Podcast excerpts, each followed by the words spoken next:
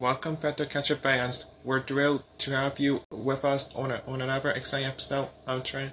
And as always, I'm joined by the wonderful Misty. How are you doing today, Mom? I'm doing great, Trenton, and a big welcome to all of our new listeners and supporters who have joined us. Don't forget to like, follow, and subscribe to stay updated on our intriguing episodes.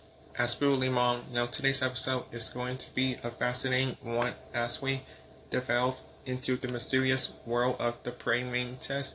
These insects have long been associated with luck and positive energy.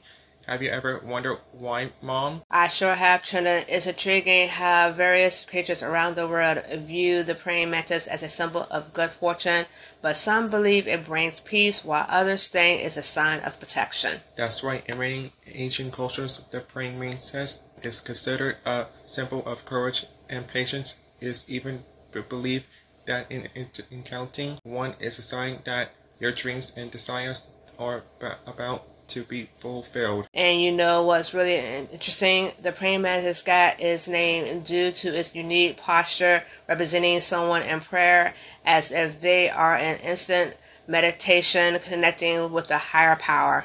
Absolutely fascinating, Mom. Now let's talk about why it's considered bad luck to harm or kill a praying mantis. In some cultures, it is believed that harming these creatures can bring misfortune or even disaster. That's true. In Chinese tradition, for example, it said that killing a praying mantis is like killing a spirit that has been sent to protect you. It's no wonder that in many places there are strict restrictions against harming or killing these insects.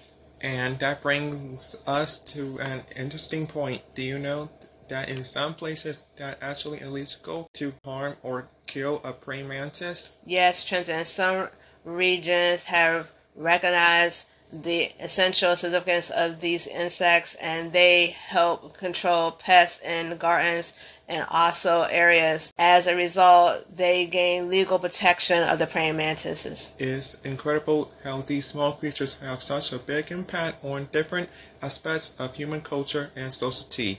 Remember, Factor Catcher fans respect the praying mantis, and it might just bring a bit of luck your way. Well, that's a wrap on another episode of the Factor Catcher. Thank you so much for joining us today. Don't forget to follow us on your favorite podcast platform, and feel free to share your thoughts with us on social media. That's right, Mom. And a big shout out to all our new listeners and supporters. We appreciate each and every one of you. Until next time, Factor Catcher fans, keep an eye on those lucky praying mantises and remember, they might just be the key to unlocking some good fortune in your life. Take care, everyone.